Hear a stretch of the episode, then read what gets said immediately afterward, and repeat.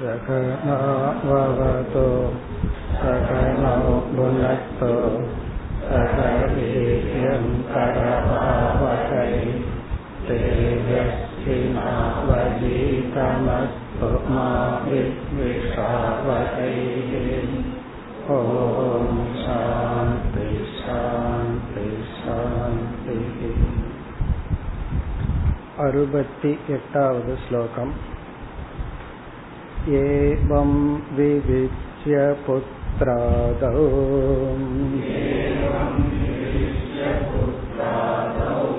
प्रीतिं त्यक्त्वा निजात्मनि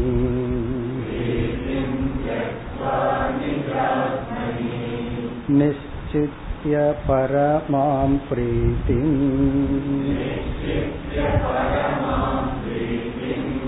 वीक्षते तमहर्निशम्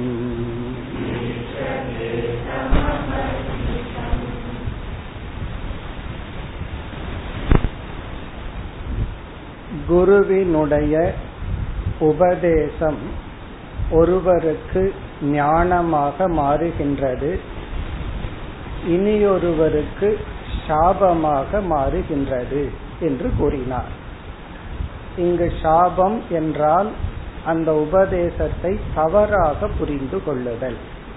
எதிர்மறையாக புரிந்து கொள்ளுதல். இப்ப யாருக்கு ஞானமாகும்? சிஷ்ய மனநிலையை அடைந்தவனுக்கு அந்த உபதேசம் ஞானமாக மாறுகின்றது. அவன் எப்படி தோஷத்தை பார்க்கின்றான் என்று சென்ற சில ஸ்லோகங்களில் கூறினார். சாஸ்திரத்துல ஒரு நியதி உண்டு. நிந்தா ந நிந்தார்த்தம். சாஸ்திரம் யாரையும் நிந்தனை செய்வதில்லை திட்டுவதில்லை கீழ்மைப்படுத்துவதில்லை. அப்படிப்பட்ட வாக்கியங்கள் இருந்தால் கீழ்மைப்படுத்துவதற்காக அது பேசப்படவில்லை. திட்டுவதற்காக திட்டுவதில்லை. அதான் நிந்தா ந நிந்தார்த்தம். பிறகு இந்த தோஷங்கள் எல்லாம் கூறப்படுகின்றதே என்றால் அதில் நாம் பற்று அளவுக்கு மீறி வைக்கக்கூடாது என்ற ஒரு அறிவுக்காக சொல்லப்படுகிறது. ஆகவே சிஷ்யன் அதை ஒரு அறிவுரையாக எடுத்துக்கொண்டு என்ன செய்கின்றான்? ஏவம் விவிச்சிய இவ்விதம் ஆராய்ச்சி செய்து புத்திராதோ பிரீத்திம் தியக்துவா. மற்ற உறவுகள் புத்திரன் முதலிய மற்ற உறவுகளிடத்தில் அதிப்பிரீதி என்று புரிந்து கொள்ள வேண்டும். எனக்கு மேல நான் அதைத்தான் நேசிக்கிறேன். அதுதான் என்னுடைய இலக்கு என்றெல்லாம் நினைக்காமல் நிஜாத்மணி பரமாம் பிரீத்திம் நிச்சித்திய தன்னுடைய ஆத்மஸ்வரூபமானது முழுமையான ஆனந்த சுரூபம் என்று புரிந்து கொண்டு அதில் பிரீத்தியை வைத்து வீக்ஷதே தம் அகர்நிஷம். அகர்நிஷம்னா முழுமையாக அந்த ஆனந்த சுரூபத்தையே இவன் தியானிக்கின்றான். இனி அடுத்த ஸ்லோகத்தில் இப்ப இப்பொழுது வந்து சிஷ்யன் இதை எப்படி பாசிட்டிவா புரிஞ்சு என்ன நடக்குதுன்னு சொன்னார். சிஷ்யன் அல்லாதவனுக்கு பிரதிவாதின்னு ஒரு வார்த்தை சொன்னார். அந்த பிரதிவாதியினுடைய நிலை என்ன? குருவிடமிருந்து சாஸ்திரத்தை கேட்டு அதை தவறாக புரிந்து கொள்பவனுடைய நிலை என்ன?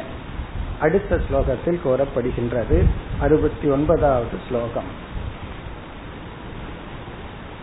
आग्रहात् ब्रह्मविद्वेषात्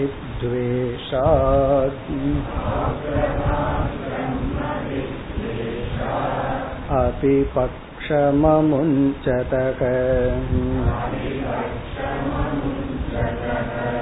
वादिनो नरकप्रोक्तः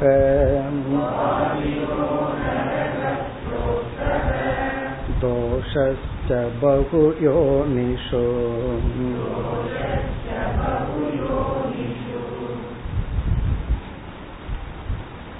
ஆக்ரஹாத் ஆக்ரகம் என்றால் தான் ஒரு தவறான கருத்தை நினைத்து கொண்டு அதுதான் சரி என்று பிடித்து கொண்டிருத்தல் ஆக்ரகம்.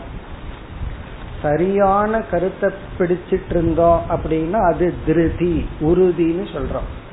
அந்த உறுதி தவறான இடத்துல போச்சுன்னா அத பிடிவாதம் என்று சொல்றோம். இங்க ஆக்ரகம் என்றால் பிடிவாதம். ஒரு தவறான கருத்தை ஒரு ராங் நோஷன் அதை பிடிச்சிட்டு அதுதான் சரி என்று நினைத்து கொண்டு இருக்கின்ற காரணத்தினால் பிரம்மவித் துவேஷாத் சாஸ்திரத்தின் மீதும் குருவின் மீதும் ஒரு துவேஷத்தை வெறுப்பை வளர்த்தி கொண்ட காரணத்தினால். சில பேர் வந்து சாஸ்திரம் குரு ஒரு காரணமும் இல்லாமல் ஒரு வெறுப்பை டெவலப் பண்ணியிருப்பார். நாலு குருவிடம் பழகி வெறுப்பை டெவலப் பண்ணா ஒரு லாஜிக் இருக்கு. நான் அவர்கிட்ட பழகினேன் எனக்கு நெகட்டிவான டீச்சிங் வந்துச்சு. அதனால எனக்கு வெறுப்பு வந்ததுன்னு சொல்லலாம். சில பேர் வந்து எந்த காரணமும் இல்லாமல் எந்த காரணம்? நம்ம கண்ணுக்கு தெரியல.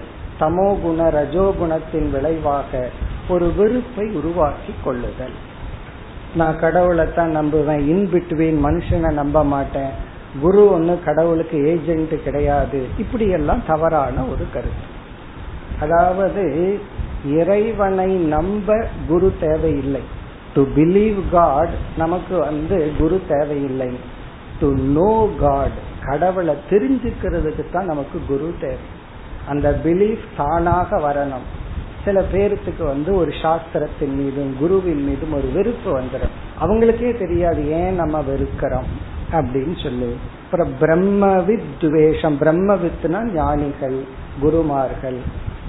பிரம்மவித் பிரம்மத்தை அறிந்தவர்கள் மீது ஒரு வெறுப்பு அவர்களுக்கே தெரியாமல் தனக்குள் வந்த காரணத்தினால் அப்போ ஒருத்தர் மீது நமக்கு வெறுப்பு வந்து விட்டால் அவர்கள் என்ன சொன்னாலும் அது உண்மையாக இருந்தாலும் நம்ம மனசு அதை ஏற்காது. அதை நம்ம கேட்க மாட்டோம். அபி பக்ஷம் அமுஞ்சதக.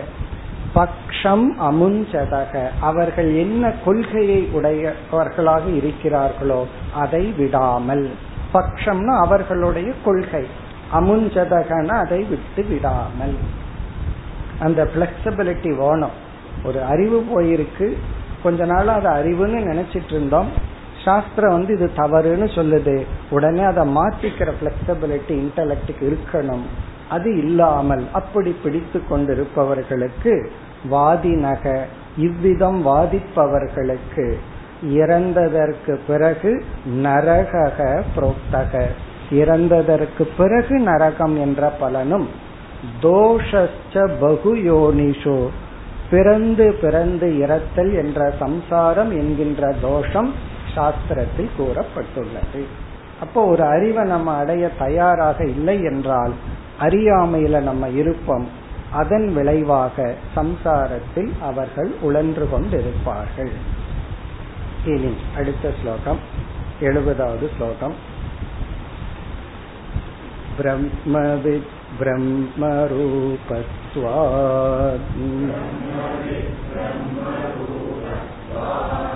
ईश्वरस्तेन वर्णितम्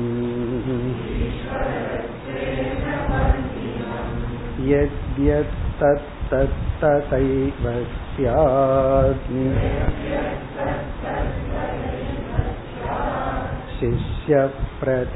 शिष्यप्रतिवादिनोः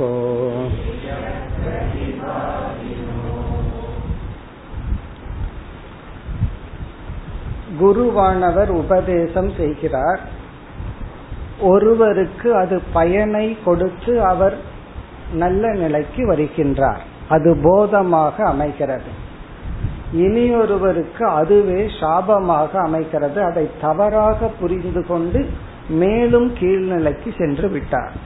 ஒரு கால் அவர் வந்து அந்த குரு கிட்ட கேட்காம இருந்தா இன்னும் கொஞ்சம் நல்லா இருந்திருப்பார். கேட்டதனுடைய விளைவா என்ன ஆச்சுன்னா சில பேர் வேதாந்தம் கேட்காம இருந்திருந்தா எனக்கு வேதாந்தம் தெரியுங்கிற அகங்காரமாவது வராம இருந்திருக்கும். இப்ப அந்த ஒரு அகங்காரம் எக்ஸ்ட்ரா அகங்காரத்துக்கு ஒரு எக்ஸ்ட்ரா குவாலிபிகேஷன் வந்தாச்சு. அல்லது தர்ம சாஸ்திரத்தை காம்ப்ரமைஸ் பண்றது. எல்லாம் மித்தியாதான கடைசியில மனசு மித்தியாதான அதை எதுக்கு சுத்தப்படுத்தணும்? அப்படியே விட்டுட்டு போலாமே. எல்லாமே மித்தியான்னா வீடும் மித்தியா? வீட்டை எதுக்கு சுத்தமா வச்சுக்கணும்? இப்படி வந்து வேதாந்தத்தை தப்பா புரிஞ்சிட்டு அது சாபமாக மாறுகின்றதுன்னு பார்த்தோம். அப்போ ஒரு சந்தேகம் வரலாம். அப்ப குருவுக்கு அந்த பாவம் வந்துருமல்ல. ஒருத்தருக்கு சாபம் கொடுத்த பாவம் குருவுக்கு வருது. ஒருத்தரை உயர்த்தின புண்ணியம் குருவுக்கு வருகிறது என்றால் இந்த ரெண்டும் அவருக்கு வராது. ஒருவருக்கு உபதேசம் செய்து அவர் நற்கதி அடைஞ்ச அதனால குருவுக்கு புண்ணியமும் வராது.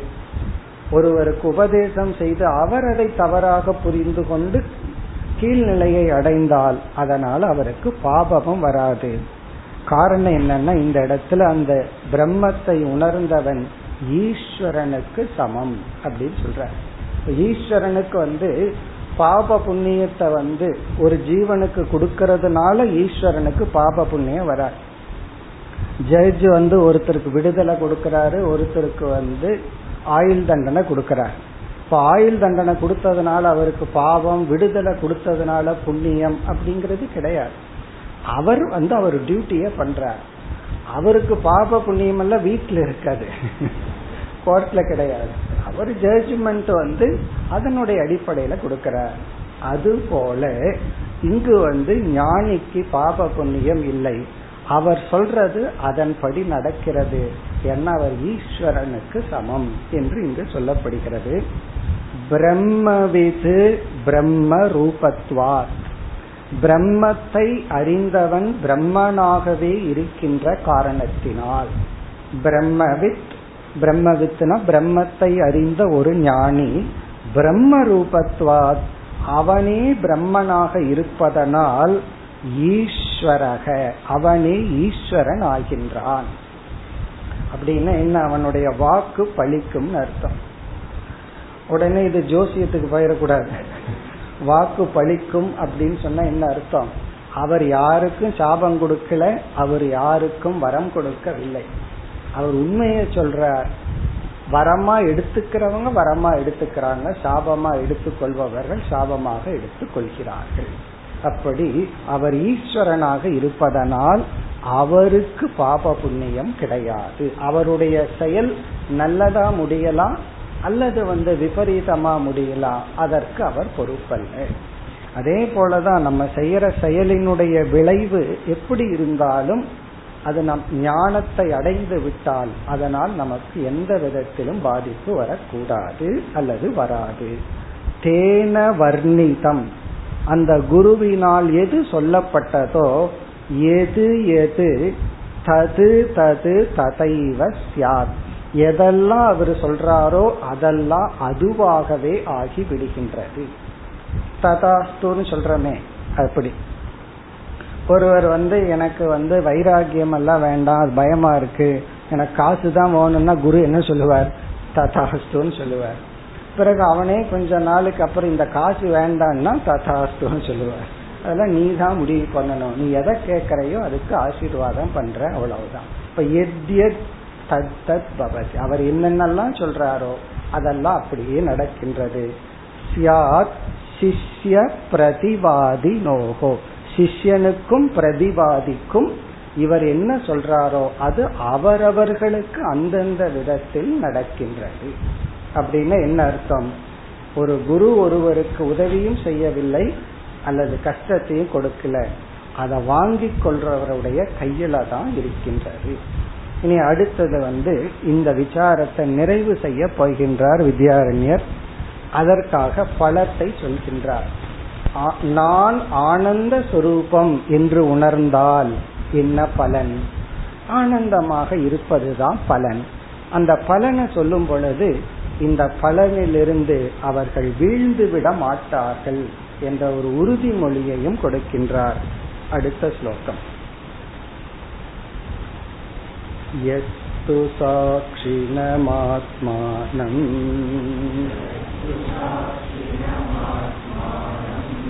सेवते प्रियमुत्तमम् तस्य प्रेयाणसावात्मा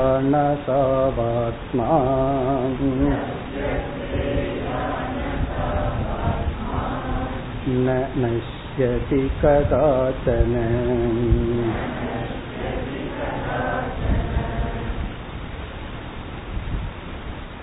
இங்கு பாசிட்டிவா சொல்ற எந்த ஒரு சிஷ்யன் சாதகன் தன்னுடைய சாட்சி சுரூபமான ஆத்மாவையே முழுமையாக பிரியமுள்ளவனா பிரிய சொரூபமாக உணர்கின்றானோ அவனுக்கு அந்த பிரியமான ஆனந்த ஆத்மா அவனை விட்டு அகலாது அதாவது நானே ஆனந்த சுரூபம். நான் ஆத்மாவைத்தான் உண்மையிலேயே நேசிக்கின்றேன். முழுமையாக நேசிக்கின்றேன் இருப்பவனுக்கு. இந்த அறிவிலிருந்து அவன் விழுந்து விட மாட்டான். வாழ்க்கையில எதை அடைந்தாலும் இழந்து விடுகின்றோம்னு ஒரு நியதி இருக்கு. அது வந்து ஞானத்துக்கு வந்து எக்ஸப்ஷன் அந்த ஞானத்தை அடைஞ்சு ஞான நிஷ்டை அடைகிற வரைக்கும் அது ஏதோ வந்து போன மாதிரி இருக்கும். இல்லைன்னா தேவையில்லாத நேரத்துல ஞானம் இருந்துட்டும் தேவையான நேரத்துல மட்டும் இல்லாத மாதிரி இருக்கும். ஆனா ஞான நிஷ்டை அடைந்து விட்டால் அதை நாம் இழக்க மாட்டோம். அதுதான் சொல்லப்படுகிறது. யக சாட்சினம் ஆத்மானம். எந்த ஒரு சாதகன் சாட்சியாக இருக்கின்ற ஆத்மஸ்வரூபத்தை பிரியம் உத்தமம் சேவதே. உத்தமமான பிரியமாக உணர்கின்றானோ எடுத்துக்கொள்கின்றானோ உத்தமம் பிரியம். மீது எல்லாமே என்னுடைய பாதைகள் தான். லட்சியம் இந்த ஆத்மஸ்வரூபம் தான் என்று யார் எடுத்துக்கொள்கிறார்களோ தஸ்ய அசௌ ஆத்மா பிரேயான். அவனுக்கு இந்த ஆத்மா மிக பிரியமானதாகவே என்றைக்கும் இருக்கும். அவன் அவனுக்கு என்றைக்கும் பிரியமானவனாகவே இருப்பான். மிக அழகான எக்ஸ்பிரஷன் பல சமயங்கள்ல நாம யாரோட கோவிச்சுக்கிறோம்னு யோசிச்சு பார்த்தோம்னா நாம நம்மோட தான் கோவிச்சுக்குவோம். சில பேர் என்ன பார்த்தாவே எனக்கு பிடிக்கலன்னு சொல்லுவார்கள். எம்மீதே எனக்கு கோபம் வருது எம்மீதே எனக்கு எரிச்சலா இருக்குன்னு சொல்லுவார்கள். காரணம் என்ன? என்னையே நான் பார்க்கும் பொழுது என்னாலேயே என்னை ஏற்றுக்கொள்ள முடியவில்லை. அதனாலதான் என்னை நான் மறக்க விரும்புகின்றேன். என்னாலேயே என்ன நான் என்னுடைய ஸ்டேட்டஸை என்னால் அக்செப்ட் பண்ணிக்க முடியல. இங்க அப்படி இல்லை. அசௌ ஆத்மா பிரேயான். என்ன நினைச்சா எனக்கு ஒரு நிறைவு இருக்கின்றது. என்னிடத்திலேயே எனக்கு ஒரு பிரீதி இப்ப கடைசியில யாருடைய லவ்வ நம்ம அடையணும்னா? எதோ சொல்றோம். கடைசியில் அடைய வேண்டியது என்னிடத்தில் நான் நேசித்தல் அப்படிங்கிறத முழுமையாக அடைய வேண்டும். அப்படி அடைந்து விட்டால் கதாச்சன நஷ்யதி. அந்த அன்பு என்றுமே என்னை விட்டு போகாது. அந்த அன்பு என்னைக்குமே என்னிடத்துல இருக்கும். வேற யாரையாவது நேசிச்சு பாருங்க. அதுக்கு வந்து அந்த மெடிசன் பாட்டில்ல போட்டிருக்கிற மாதிரி மேனுஃபேக்சர் டேட் எக்ஸ்பைரி டேட் இருக்கும். இப்ப ஆரம்பிச்சாரு இப்ப முடியுது அப்படின்னு இருக்கும். ஆனா என்னையே நான் நேசித்தால் அதற்கு முடிவில்லை. நான் அப்படின்னா என்ன அர்த்தம்?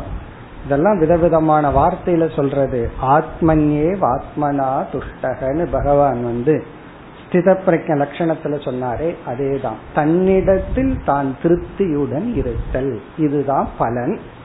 பிறகு இந்த ஒரு பெரிய விசாரத்தை ஆரம்பிச்சார் அந்த விசாரத்தை ஞாபகப்படுத்தி அடுத்த ஸ்லோகத்தில் நிறைவு செய்கின்றார் எழுபத்தி இரண்டாவது ஸ்லோகம் பரப்ரேமாஸ்பதத்வேன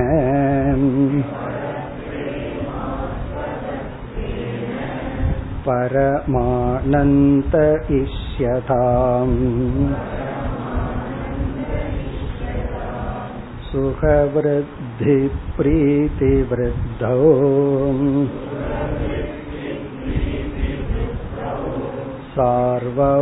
सार्वभौमातिषु श्रुता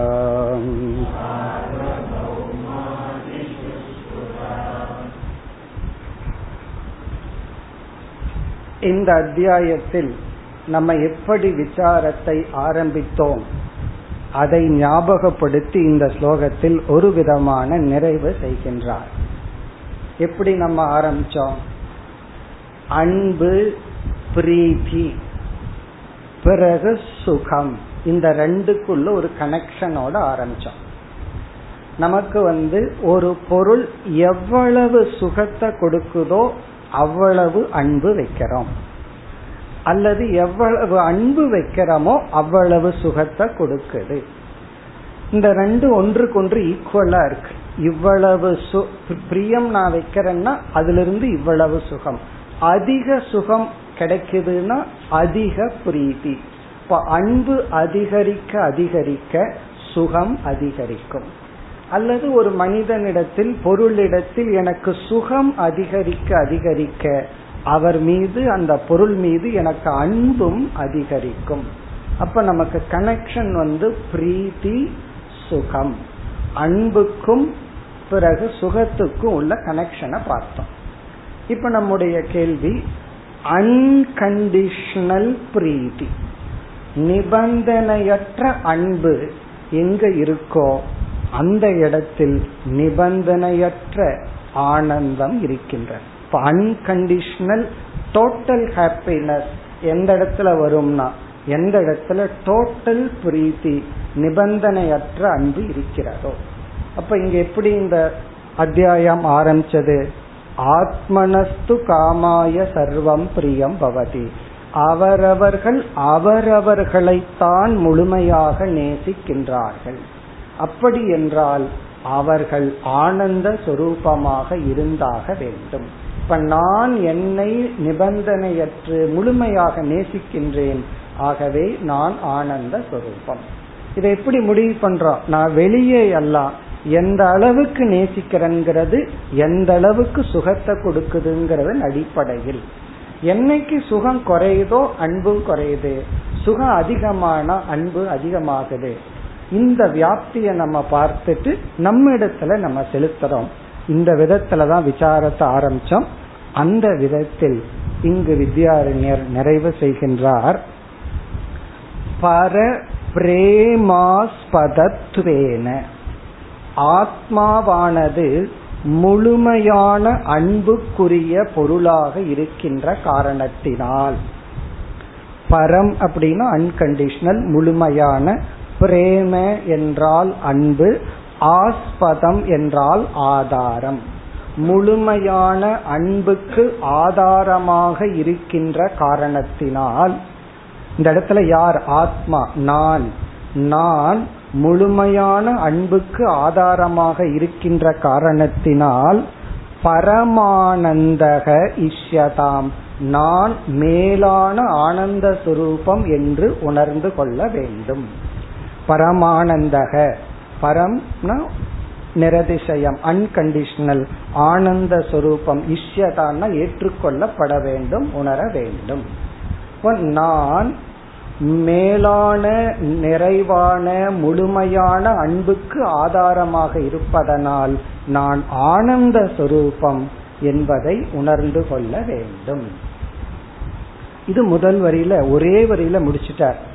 இவ்வளவு நேரம் பேசிட்டு இருந்த விஷயத்த ஒரே வரியில நிறைவு செய்து பிறகு இதெல்லாம் வந்து பிருகதாரண்யக்கம் தைத்திரியம் போன்ற உபனிஷத்துக்களில் பேசப்பட்டுள்ளது. எப்படி பேசப்பட்டுள்ளதுன்னா இவனுக்கு வந்து பித்ருலோகத்துல எவ்வளவு பிரியம் இருக்கோ அவ்வளவு ஆனந்தம் இருக்கு.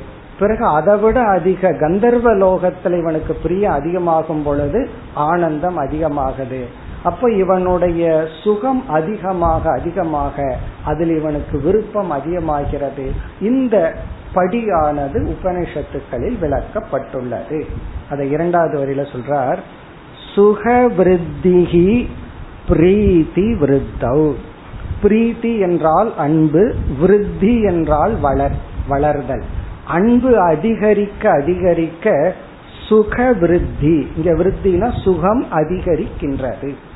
ஒன்று மேல நமக்கு அன்பு அதிகரிக்க அதிகரிக்க எது எதனால் அது அதிகரிக்கின்றது? சுகம் அதிகரிப்பதனால்.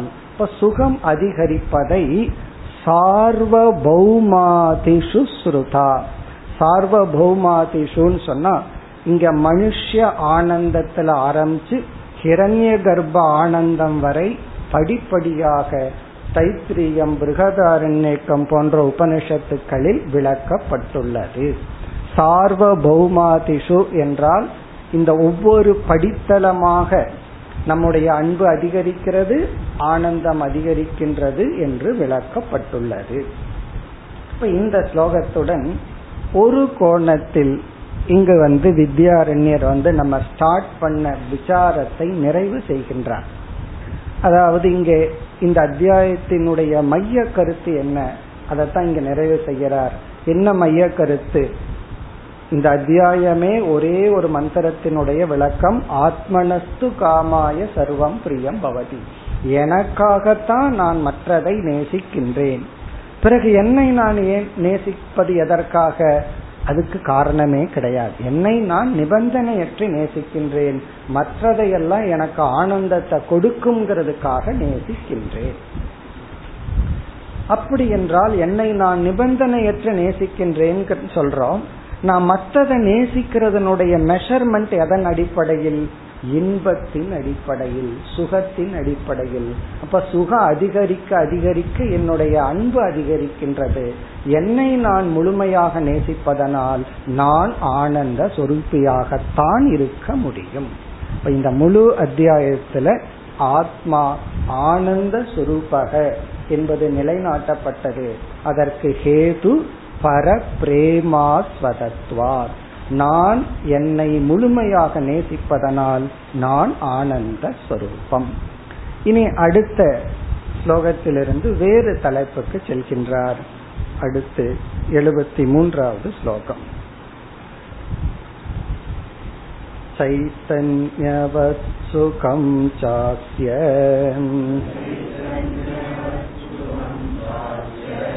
स्वभावश्चेत्चिदात्मनः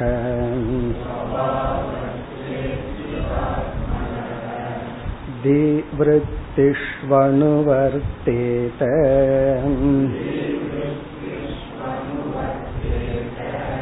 सर्वास्वपि चितिर्यथा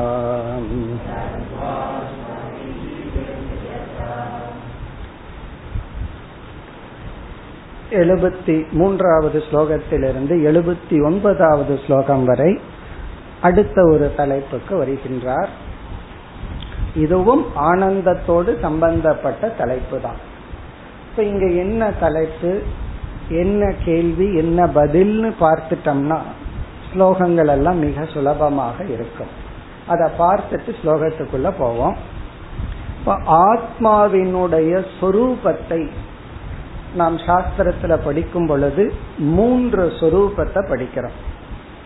அது எல்லாத்துக்குமே தெரியும். மூணுன்னு சொன்னா உடனே என்ன ஞாபகம் வரணும்? சச்சிதானந்த சொரூபாக. சத் சொரூபம் சித் சொரூபம் ஆனந்த சொரூபம். இது யாருடைய நேச்சர்? ஆத்மாவினுடைய நேச்சர். ஆத்மாவினுடைய சொரூபம்னா எங்கேயோ பார்த்துட்டு எங்கேயோ ஒரு ஆத்மா இருக்கு அதனுடைய சொரூபம் அல்ல. அகம் என்னுடைய சொரூபம். இப்ப ஆத்மாவினுடைய சத்து அதனுடைய பிரதிபிம்பம் அதை நம்ம எப்படி தெரிஞ்சுக்கிறோம்? இப்ப என்னுடைய முகம் என்னால பார்க்க முடியாவிட்டாலும் அவரவர்கள் அவரவர்கள முகத்தை பார்த்ததே இல்லை. அப்படி பகவான் படைச்சிருக்க இருந்தாலும் நம்ம நமக்கு அடையாளம் ஏன் தெரியுது? நம்முடைய முகத்தினுடைய ரிஃப்ளெக்ஷனை பார்த்து நம்மளோட நமக்கு நமக்கு அடையாளம் தெரிகிறது. அப்போ ரிஃப்ளெக்ஷன் எதை குறிக்குதுன்னா அதை நம்ம அனுபவிக்காட்டியும் அது இருக்குன்னு புரிஞ்சுக்கிறத காட்டுது. அப்படி ஆத்மா சத் சித் ஆனந்த சொரூபம்ங்கிறத நம்ம அனுபவிக்க முடியாது. காரணம் அதுவாகவே நம்ம இருக்கிறோம். ஆனா ஆத்மா சச்சித் ஆனந்தம்ங்கிறத எப்படி புரிஞ்சுக்கிறோம்? அதனுடைய ரிஃப்ளெக்ஷன்ல இருந்து புரிஞ்சுக்கிறோம். அப்படி ஆத்மாவினுடைய சக்தினுடைய ரிஃப்ளெக்ஷன் என்ன? எதையெல்லாம் பார்த்து இருக்கு இருக்குன்னு சொல்றோமோ அது ஆத்மாவினுடைய சத்தினுடைய பிரதிபிம்பம். இதை புரிஞ்சுக்கணும்னா ஒரு சிறிய எக்ஸாம்பிள் களிமண் இருக்கு அதை இருக்குன்னு சொல்றோம். களிமண் இருக்கின்றது. அதுல இருந்து இருபது பானை பண்ணிடுறோம். ஒவ்வொரு பானை இருக்கு இருக்குன்னு சொல்றோம். அந்த பானைக்கு இருப்புங்கிறது யாரிடமிருந்து வந்தது? களிமண்ணிடமிருந்து எடுத்துக்கொண்டது அதே போல இந்த உலகத்துல எதெல்லாம் இருக்கு இருக்குன்னு சொல்றோமோ அது பிரம்மத்தினுடைய ஆத்மாவினுடைய சத்தினுடைய எக்ஸ்பிரஷன் அல்லது பிரதிபிம்பம். சதாபாசம்னு சொல்லலாம். பிறகு ஆத்மா அறிவு சொரூபம் சித் சொரூபம்ங்கிறத எப்படி புரிஞ்சுக்கிறோம்? நம்முடைய மனதில் உள்ள எண்ணங்கள் எல்லாம் இயற்கையிலேயே ஜடம். அந்த ஜடமான எண்ணங்களுக்குள் உணர்வு இருப்பதனால் ஆத்மாவினுடைய சைத்தன்ய சொரூபம் எண்ணங்களில் ரிஃப்ளெக்ட் ஆகிறதுனால ஆத்மா சைத்தன்ய சுரூபம்னு புரிந்து கொள்கின்றோம். சரி அந்த சைத்தன்ய ஏன் வந்து ஜடமான பொருள்ல ரிஃப்ளெக்ட் ஆகல அப்படின்னா அந்த ஜடமான பொருளுக்கு சைத்தன்யத்தை ரிஃப்ளெக்ட் பண்ற சக்தி இல்லை. அது இருந்திருந்து அதை பண்ணியிருக்கோம். அப்ப ஆத்மாவினுடைய அறிவு சொரூபத்தை பிரதிபிம்பிக்கின்ற சக்தி சூக்மமான மனசுக்கு தான் இருக்கு. அதனாலதான் மனசுலதான் சைத்தன்யம் வெளிப்படுகிறது. அப்படி என்றால் டெட் பாடியில சைத்தன்யம் இல்லையான்னா இல்லைன்னு சொல்லக்கூடாது. ஆத்மா எல்லா இடத்துலயும் இருக்கு. பிணத்திடமோ கல்லு மண் இடத்துக்குள்ளேயும் சைத்தன்யம் இருக்கு. அது அதை எக்ஸ்பிரஸ் ஆகல. ஏன்னா சூக்ம சரீரம் இல்லை. அதை ரிஃப்ளெக்ட் பண்றது. இப்படி சைத்தன்யம் வந்து எல்லா எண்ணங்களுக்குள்ளும் இருக்கின்றது. இப்ப சைத்தன்யம் எண்ணங்களுக்குள்ளதான் ரிஃப்ளெக்ட் ஆகுது. சத்து வந்து ஜட பொருள்ல ரிஃப்ளெக்ட் ஆகுது. இனி அடுத்த கேள்வி ஆனந்தம் எங்கு ரிஃப்ளெக்ட் ஆகுது? எப்படி வந்து சைத்தன்யம் வந்து எல்லா எண்ணங்களுக்குள்ளயும் பிரதிபிம்பித்ததோ அதே போல எல்லா எண்ணங்களுக்குள்ளயும் ஆனந்தமும் பிரதிபிம்பிக்க வேணுமே அப்படிங்கறதா இங்க கேள்வி. ஆனா ஆனந்தம் பிரதிபிம்பிக்கிறதுக்கு பதுவா எப்பாவது தான் எண்ணங்களுக்குள்ள ஆனந்தத்தை பாக்கிறோம் மீதி நேரம் எல்லாம் துக்கத்தை எல்லாம் பாக்கிறோம் ஏன்? அந்த கேள்வி வரும் பொழுது அந்த கேள்விக்கு பதிலையும் நம்ம பார்த்துட்டு பிறகு இந்த ஸ்லோகத்துக்குள்ள போகிறோம் பின்னாடி என்ன பதில்? இதுதான் இந்த ஸ்லோகத்துல கேள்வி. சைத்தன்யம் வந்து எப்படி எல்லா எண்ணத்துக்குள்ள ரிஃப்ளெக்ட் ஆகுதோ அப்படியே ஆனந்தம் ரிஃப்ளெக்ட் ஆகிறதில்லை. அப்படி ஆயிருந்த பிரச்சனையே இல்லையே. அந்த ஆனந்தத்தை வச்சுட்டே ஓட்டி இருப்போமே ஆனா ஆக மாட்டேங்குது. அது ஏன் என்றால் ஆத்மாவினுடைய ஆனந்தத்தை பிரதிபிம்பிக்க தாட் ஜஸ்ட் விருத்தி போதாது. சாத்விகமான விருத்தி தேவைப்படுகிறது. எனி தாட் எந்த ஒரு எண்ணம் சைத்தன்யத்தை ரிஃப்ளெக்ட் பண்ணிடும் சத்துவ குணத்திலிருந்து வந்த எண்ணங்கள் தான் ஆனந்தத்தை பிரதிபிம்பிக்கும். அதனாலதான் ஞானியினுடைய மனதுல ஆனந்தம் முழுமையாக பிரதிபிம்பிக்கின்றது. எல்லாருடைய மனதிலும் சைத்தன்யம் பிரதிபிம்பிக்கின்றது எல்லா ஜட பொருள்களிடத்திலும் சத் இருத்தல்ங்கிறது பிரதிபிம்பிக்கின்றது. இதுதான் இந்த ஸ்லோகத்தில் ஆரம்பிச்சு எழுபத்தி ஒன்பதாவது ஸ்லோகம் வரை உள்ள சாராம்சம். இதுக்கு வந்து எக்ஸாம்பிள் எல்லாம் சொல்லி விளக்கிறார். அதாவது ஆத்மாவுக்கு சத்து சித்து ஆனந்தம்ங்கிற சொரூபம் இருந்தாலும் அது வந்து ரிஃப்ளெக்ட் பண்றதுக்கான மீடியம் கிடைச்சாதான் ரிஃப்ளெக்ட் ஆகும். இல்லைன்னா அது இருக்கும் வெளிப்படாது. நம்ம முகம் இருக்கும் அதை பார்க்கணும்னா அதுக்கு தகுந்த மிரர் தேவைப்படுகிறது. அதுபோல சூக்மமான எண்ணங்களில் சைத்தன்யமும் அதிசூக்மமான அமைதியான எண்ணங்களில் சத்துவ குணத்திலிருந்து வந்த எண்ணங்களில் ஆனந்தமும் வெளிப்படுகிறது. மற்ற இடங்கள்ல எல்லாம் ஆனந்தம் வெளிப்படுவதில்லை. இதுதான் நம்மளுடைய விசாரம். இப்பொழுது கேள்விக்கு போவோம் நம்ம பதில தெரிஞ்சுட்டு இப்ப கேள்விக்கு போறோம். உடனே நம்ம மனசுக்குள்ள சிரிச்சிருவோம் இது கூட தெரியாம கேக்குறானே அப்படின்னு சொல்லி. இப்ப நமக்கு பதில் தெரியும். கேள்வி என்ன? சைத்தன்யவத் சைத்தன்யத்தை போல சுகம் ச அஸ்ய ஸ்வபாவக சேத் சிதாத்மனக.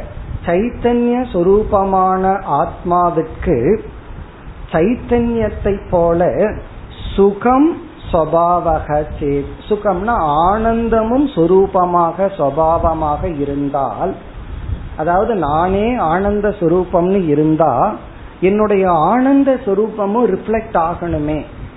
எதை போல? சைத்தன்யம் வந்து எல்லா எண்ணங்களிலும் ரிஃப்ளெக்ட் ஆகிறது போல. இரண்டாவது வரியில் தீவிருத்திஷு அணுவர்த்தேத. சர்வாசு அபி சிதிர் யதா சிதிகி சிதிகினா சைத்தன்ய சொரூபம். சர்வாசு தீவிருத்திஷு. எல்லா எண்ணங்களிலும் மனதில் வருகின்ற எல்லா எண்ணங்களிலும் யதா அணுவர்த்தேத. இங்க அணுவர்த்தேதன ரிஃப்ளெக்ட் ஆகுது பிரதிபிம்பிக்கின்றது. அதனுடைய சாயல் விழுகின்றது சிதாபாசம் தோன்றுகின்றது. அதே போல ஆனந்தாபாசம் ஏன் தோன்றுவதில்லை? நான் ஆனந்த சுரூபமாக இருந்தால். இப்ப நான் ஆனந்த சுரூபமாக இருந்தால் ஏன் எல்லா எண்ணங்களிலும் ஆனந்தம் வெளிப்படுவதில்லை? அதாவது உடல் இருக்குன்னு சொல்றோம். அப்ப என்னுடைய சத்து வெளிப்பட்டு விட்டது. பிறகு வந்து மனசு உணர்கிறதுன்னு சொல்றோம். ஆத்மாவினுடைய சித்து வெளிப்பட்டு விட்டது. அப்படி இருக்கையில் ஏன் ஆனந்தம் வெளிப்படுவதில்லை?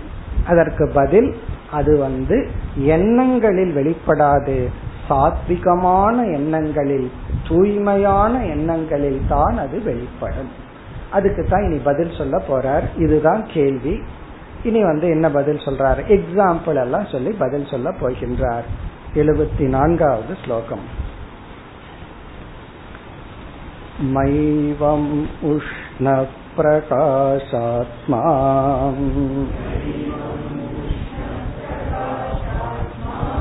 दीपस्तस्य प्रभागृहे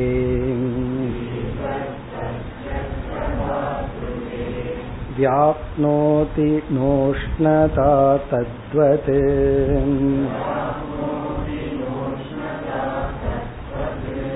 சிதேரேவானுவர்த்தனம்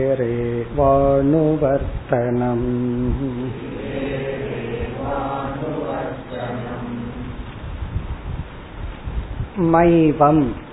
நீ நினைக்கிற மாதிரி இல்லை என்று பதில் சொல்றார். இங்கு சொல்ற உதாகரணம் நெருப்பு என்ற ஒரு தத்துவத்திடம் இரண்டு சொரூபங்கள் உள்ளது. ஒன்று பிரகாசம் இனி ஒன்று உஷ்ணம். நெருப்பிடம் லைட்டுங்கிற பிரின்சிபிள் பிரகாசம்னு ஒன்னு இருக்கு உஷ்ணம் அப்படிங்கிறது ஒன்னு இருக்கு. இந்த இரண்டுமே வெளிப்பட வேண்டுமென்றால் அதற்கு தகுந்த உபாதிகள் தேவை பொருள்கள் தேவை. இங்க என்ன சொல்ற ஒரு வீட்டுக்குள்ள தீபம் ஏற்றி வைக்கிறோம். அந்த தீபம் என்ன செய்யுது? வீட்டுல வந்து பிரகாசத்தை மட்டும் கொடுக்கின்றது உஷ்ணத்தை கொடுப்பதில்லை. அப்ப அதனுடைய உஷ்ண சுரூபமானது மறைக்கப்பட்டு விட்டது. அது வியாபிக்கவில்லை. அது வியாபிக்கணும்னா என்ன பண்ணணும்னா அந்த வீட்டையே கொளுத்தணும். அப்ப என்ன ஆகும்னா அதனுடைய உஷ்ணம் அப்ப தெரியும். அந்த தீபத்திலிருந்து ஒரு பெட்ஷீட் தீ பிடிச்சிடுதுன்னு வச்சுக்கோமே அப்படி புகஞ்சதுன்னா அந்த ரூம்குள்ள போனோம்னா உஷ்ணமாக நமக்கு இருக்கும். அப்ப தீபம் அங்கு அந்த நெருப்பு தன்னை அதிகமான பொருள் இருந்தா தான் அதனுடைய உஷ்ணத்தை வெளிப்படும். வெளிப்படுத்தும். இல்லைன்னா அதனோட லைட்டை மட்டும்தான் வெளிப்படுத்தும். அதனுடைய உஷ்ணத்தை அது வெளிப்படுத்தாது. இதுக்கு நீங்க வேற எக்ஸாம்பிள் மாத்தி சொல்லணும்னா இந்த காலத்துல சொல்லல ஹீட்டர் இருக்கு. அல்லது தண்ணீர் இருக்கு. தண்ணீர் சூடு பண்றோம். தண்ணீர்ல தீபம் வெளிப்படுவதில்லை உஷ்ணம் மட்டும் வெளிப்படுகிறது. அதனாலதான் ஒரு தண்ணீரை பார்த்து இது கொதிக்கின்ற தண்ணீரா உஷ்ணமான தண்ணீரா குளிர்ந்த தண்ணீரான்னு நமக்கு தெரியாது. ஏன்னா அதுல உஷ்ணமும் தீபமும் சேர்ந்து இருந்தா உஷ்ணமான தண்ணி ஜொலிச்சிட்டு இருக்கணும் அப்படி இருக்கிறது இல்லை அப்போ நெருப்பினுடைய உஷ்ணம் மட்டும் ஒரு இடத்துல வெளிப்படுது தண்ணீரில். அதனுடைய வெளிச்சம் வெளிப்படுறதில்லை. காரணம் என்னன்னா தண்ணீர் அப்படி இருக்கு. தண்ணீரினுடைய நேச்சர் பிறகு ஒரு திரியில வச்சோம் அப்படின்னா லைட்டு மட்டும் வெளிப்படுது அதனுடைய உஷ்ணம் வந்து வெளிப்படுவதில்லை. அதுபோல எண்ணங்களில் சைத்தன்யம் மட்டும் வெளிப்படுகிறது ஆனந்தம் வெளிப்படுவதில்லை.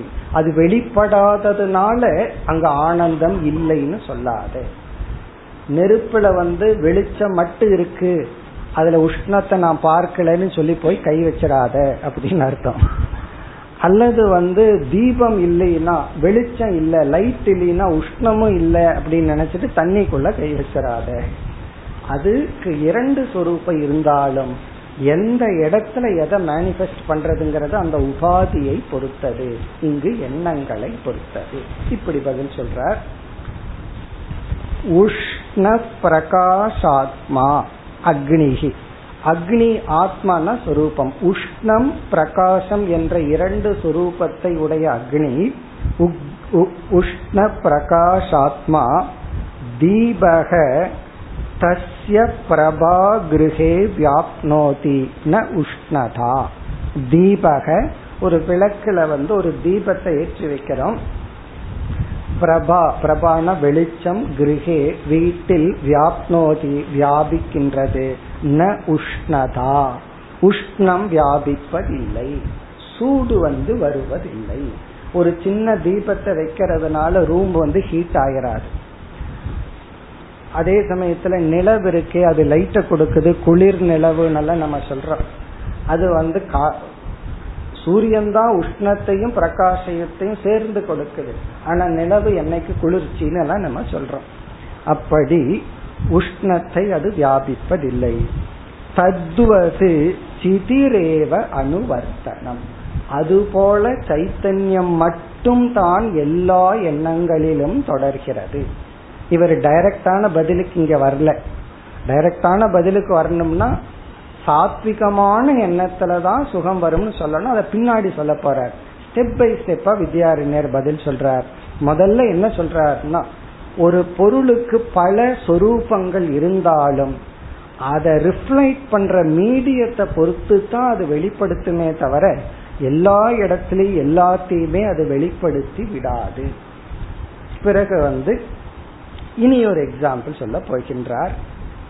வேறொரு எக்ஸாம்பிளுக்கு வர்றார். அடுத்த ஸ்லோகத்தில் गन्तरूपरसस्पर्शेषु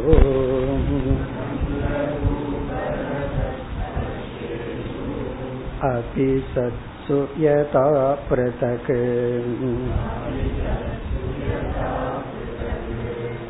एकाक्षे नैक एवार्तक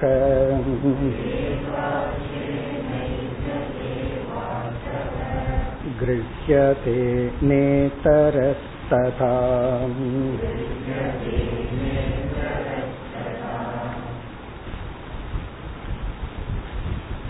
சென்ற ஒரு எக்ஸாம்பிள் சொல்லி அதோட நிறுத்தி அதோடைய வித்யாரண்யர் வந்து அது போலதான் சாத்விகமான எண்ணத்துலதான் ஆனந்தம் வெளிப்படும் சொல்லியிருந்தார்னா முடிஞ்சிருக்கும் வித்யாரண்யர் சில சமயங்கள்ல சிஷ்யருக்கு புரிய வைக்கணும்னு இனி ஒரு எக்ஸாம்பிள் சொல்ற சிஷ்யன் என்ன பண்ணிக்கிறான்? அந்த எக்ஸாம்பிளை பிடிச்சி கன்ஃபியூஸ் பண்ணிக்கிறான். சில சமயம் குரு என்ன பண்ணணும் தெரியுமோ? சிஷ்யனுக்கு புரியலன்னா குழப்பி விட்டுட்டு போயிடணும். காரணம் என்ன? தப்பா புரிஞ்சுக்காம குழம்பிட்டு இருப்பான் அப்படி வித்யாரண்யர் உடனே வேற எக்ஸாம்பிளுக்கு போறார். வேற எக்ஸாம்பிள் இங்க சொன்ன உடனே சிஷ்யன் வந்து எதற்காக உதாரணம் சொல்லப்பட்டதுங்கிறத மறந்துட்டு உதாரணத்தை புடிச்சிட்டு ஒரு கேள்வியை கேட்கிறார் பிறகு அதை வித்யாரண்யர் கரெக்ட் பண்றார்.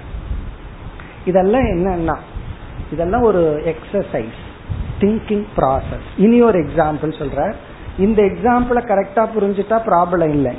அதை தப்பா புரிஞ்சுட்டு அடுத்த ஸ்லோகத்துல வந்து இந்த எக்ஸாம்பிள் அடிப்படையில ஒரு தவறான கருத்தை சிஷ்யன் சொல்ல பிறகு அதுக்கு இனி ஒரு எக்ஸாம்பிள் சொல்லி அதை கொஞ்சம் கிளாரிஃபை பண்றார். இதெல்லாம் வந்து இந்த தலை வளைச்சா தலையை அமுத்தி விடுறோம் இல்லையா? அது போல இது புத்திய கொஞ்சம் எக்ஸசைஸ் பண்றது. புத்திக்கு கொடுக்கிற ஒரு விதமான எக்ஸசைஸ் இப்ப இங்க என்ன எக்ஸாம்பிள் அப்படின்னு சொன்னா ஒரு ரோஜா மலர் இருக்கின்றது. அந்த பூவிடத்துல வந்து என்னென்ன குணம் இருக்குன்னா எல்லாமே இருக்கு. அதாவது வந்து ரூபம் அழகான ஃபார்ம் இருக்கு. பிறகு வந்து அந்த இந்த ரோஸ் கலர் ரோஜா இருக்கே பன்னீர் ரோஜா அதை சாப்பிடலாம். குல்கந்துன்னு சொல்லி அதை சாப்பிடவே கொடுப்பார்கள். ரசம் அதை நம்ம டேஸ்ட் பண்ணலாம். வேற பூவை சாப்பிடக்கூடாது. அதை நம்ம டேஸ்ட் பண்ணலாம். ரசம். பிறகு ஸ்மெல் அதுக்குள்ள ஒரு வாசனை இருக்கு. அதை நமக்கு அப்படியே கையில கசக்கணும்னா அதுல தண்ணீரும் கூட இருக்கு. அதுல பூமியினுடைய மெட்டீரியல் மேட்டர் இருக்கு. அப்படி ஐந்து விதமான குணமும் ஒரு மலரிடத்தில் இருக்கின்றது. அதத்தான் இங்க சொல்ற கந்த ரூப ரச ஸ்பர்ஷேஷு. எல்லாமே இருக்கு. கந்தம்னா வாசனை. கந்த ரூபம்னா அதற்கு ஒரு வர்ணம். கலர் இருக்கு ஃபார்ம் இருக்கு. ஸ்பர்ஷம் அதனுடைய மென்மை தன்மை இருக்கு. ரசம் அதனுடைய டேஸ்ட் இருக்கு. இதெல்லாம் இருந்தாலும் ஒவ்வொரு இந்திரியம் ஒன்னத்தான் கிரகிக்கும் இப்போ ஒரு மலரினுடைய வர்ணத்தை நாக்கு வந்து கண்டுபிடிக்காது. அப்ப அது கண்ணுதான் அதனுடைய ரூபத்தை கிரகிக்கும். அதனிடம் அஞ்சு சொரூபம் இருந்தாலும் ஏதோ ஒன்னத்தான் ஒரு இந்திரியம் வந்து கிரகிக்குமே தவிர எல்லாத்தையும் கிரகிக்காது. அந்த மலரினுடைய சுவைய வந்து கண்ணு வந்து கிரகிக்காது. அது ரூபத்தை மட்டும் கிரகிக்கும். அப்போ அதுக்குள்ள கண்ணு வந்து சுவைய கிரகிக்கலையேன்னு சொல்லி அதுக்குள்ள சுவை இல்லைன்னு சொல்லக்கூடாது. கண்ணு வந்து அதனுடைய வாசனையை கிரகிக்கவில்லைன்னு சொல்லி வாசனை இல்லைன்னு சொல்லக்கூடாது. அதற்குள்ள ஐந்து இருந்தாலும் ஒவ்வொரு இந்திரியம் ஒன்ற ஒன்றை தான் கிரகிக்கும். அது போல அப்படி புரிஞ்சுக்கணும். சச்சித் சொரூபம்ங்கிறது ஆத்மாவினுடைய சொரூபமாக இருந்தாலும் ஒவ்வொன்றும் ஒவ்வொன்னதான் ரிஃப்ளெக்ட் பண்ணுது. எண்ணங்கள் சைத்தன்யத்தை ரிஃப்ளெக்ட் பண்ணது. சாத்விக எண்ணம் ஆனந்தத்தையும் சேர்ந்து ரிஃப்ளெக்ட் பண்ணது. ஜடமான பொருள் சத்த மட்டும் ரிஃப்ளெக்ட் பண்ணது. இதுக்கு தான் இங்க எக்ஸாம்பிள் கொடுக்கிறார். கந்த ரூப ஸ்பர்ஷ ரச ஸ்பர்ஷேஷு அபி சத்சு இப்படியெல்லாம் இருந்தாலும் யதா பிருதக் ஏக அக்ஷேன ஏகக ஏவ அர்த்தக கிருஹ்யதே. ஒரு இந்திரியத்தினால் ஏக அக்ஷேன அக்ஷம்னா புலன். ஏக அக்ஷேன ஏகக ஏவ அர்த்தக. ஒரு தத்துவம்தான் கிரகிக்கப்படுகிறது. ந இதரக மற்றது கிரகிக்கப்படுவதில்லை ததா அவ்விதம். இப்ப இந்த அஞ்சுமே மலரிடத்துல இருந்தாலும் இந்த அஞ்சையும் ஒன்னு கிரகிப்பதில்லை.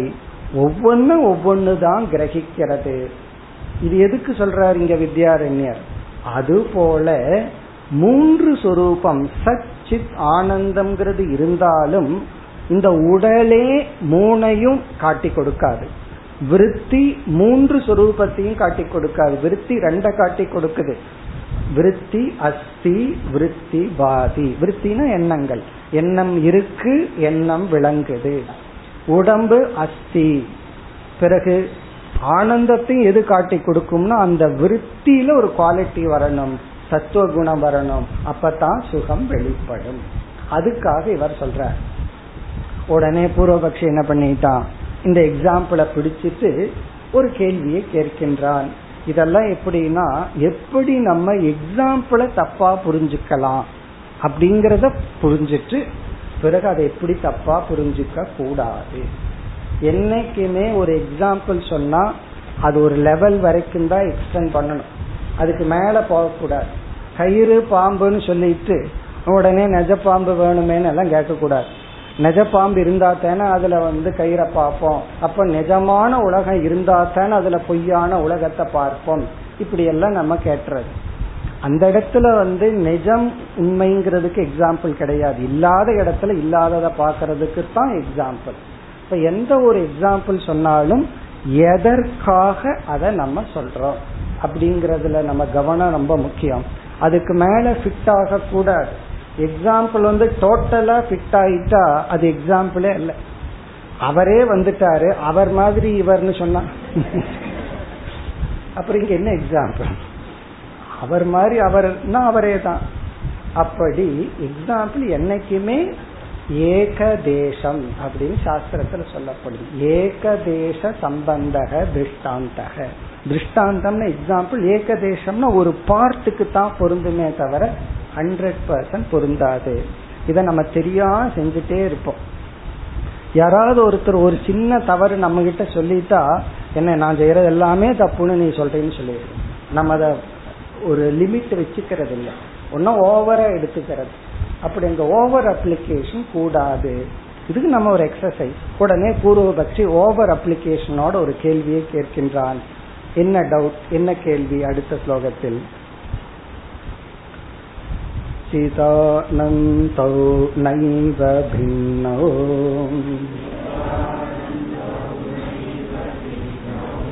गन्धात्यास्तु विलक्षणाः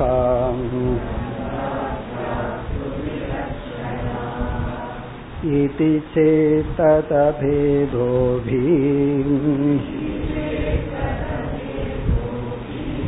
साक्षिण्यन्यत्र वा वद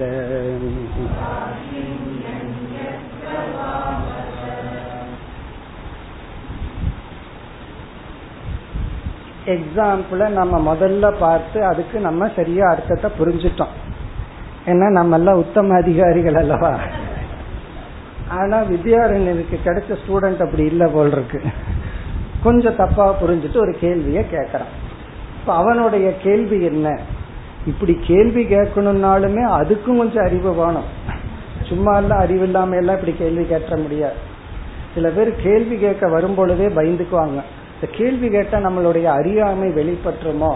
அதனால தப்பா நினைக்காதீங்கன்னு சொல்லிட்டு கேள்வி கேட்பார்கள். அப்படியெல்லாம் நினைக்க வேண்டிய அவசியம் கிடையாது. அது என்ன கேள்வியா இருந்தாலும் கேள்வின்னு வந்துட்டு அது கேள்விதான். அதுல வந்து தப்பா நினைக்கிறதுக்கெல்லாம் ஒன்றும் கிடையாது. இப்ப இவன் எப்படி சொல்றான்னா சைத்தன்யமும் ஆனந்தமும் வெவ்வேறு குணம் அல்ல ஆத்மாவிடம். ரெண்டும் ஒண்ணுதான். இப்படி பூர்வபக்ஷி சொல்றான்னா அவனுக்கு அறிவு இருக்கல்ல. அதனால அவன் அறிவோட தான் பேசுறான். சைத்தன்யமும் ஆனந்தமும் தனித்தனி குணம் அல்ல. அதுவும் இதுவும் வேறு அல்ல ரெண்டும் ஒண்ணுதான். அப்படி இருக்க ரெண்டு இணை பிரியாத தத்துவம். இந்த கேள்விக்குள்ளேயும் ஒரு அழகான கருத்து இருக்கு. சந்தேகத்துக்குள்ளே அழகான கருத்து இருக்கு. எப்படி கேக்குறான் சைத்தன்யமும் ஆனந்தமும் பிரிக்க முடியாமல் சேர்ந்தே இருப்பது. அப்படி இருக்கையில் அது ரிஃப்ளெக்ட் பண்ணும்போது சேர்ந்து தானே ரிஃப்ளெக்ட் பண்ணணும். ஏன் ஒன்று மட்டும் ரிஃப்ளெக்ட் பண்ணது? இனி ஒன்று ரிஃப்ளெக்ட் ஆக மாட்டேங்குது. இப்போ இந்த முட்டாள்தனத்துலேயும் ஒரு அறிவு இருக்கு. அதுதான் இவனுடைய கேள்வி. ஆனா நீங்க சொன்ன எக்ஸாம்பிள்ல கந்தம் ரூபம் ரசம் ஸ்பர்ஷம்னு ஒன்னொன்னு வேறு வேறு. வாசனைங்கிறது வேறு தத்துவம். ரூபம்ங்கிறது வேறு தத்துவம். சுவைங்கிறது வேறு தத்துவம். ஒரு மலர் இடத்தில் வேறு வேறு தத்துவங்கள் இருக்கின்றது. அதனால ஒவ்வொரு தத்துவத்தை ஒவ்வொரு இந்திரியங்கள் கிரகிக்கிறது நான் ஒத்துக்கிறேன். ஆனா சைத்தன்யமும் ஆனந்தமும் வேறு வேறு தத்துவமா இருந்தா ஒரு தத்துவத்தை ஒன்னு ரிஃப்ளெக்ட் பண்ணுது இனியொரு தத்துவத்தை இனியொரு ரிஃப்ளெக்ட் பண்ணுதுன்னு சொல்லலாம். ஆனா இந்த இரண்டும் என்றும் சேர்ந்துள்ள ஒரே பிரின்சிபல் அப்படி இருக்கும் பொழுது அது எப்படி ஒரு அம்சத்தை மட்டும் ரிஃப்ளெக்ட் ஆகுது ஒரு அம்சம் ரிஃப்ளெக்ட் ஆகல? இதுதான் கேள்வி. இந்த கேள்வியை கேட்ட உடனே பூர்வபக்ஷி மேலேயே மதிப்பு வந்துடும் ஓ அவனும் முட்டாள் இல்லை அப்படின்னு சொல்லி. அப்ப வித்யாரண்யர் இதற்கு மேல எப்படி போய் பதில் சொல்றார்? இங்க மிக அழகான பதில் சொல்றார். இது ஒரு அழகான கேள்விதான். சில சமயங்கள்ல அந்த கேள்வியே நம்ம திணற வச்சிடும். கேள்வி அழகா இருக்கு. அப்ப இங்க வித்யாரண்யர் ஒரு விகல்பம் போடுற அந்த விகல்பம் என்ன? விகல்பம் சொன்னா இதுவா அதுவா அப்படின்னு பிரிக்கிறார். பிரிச்சு பதில் சொல்றார்.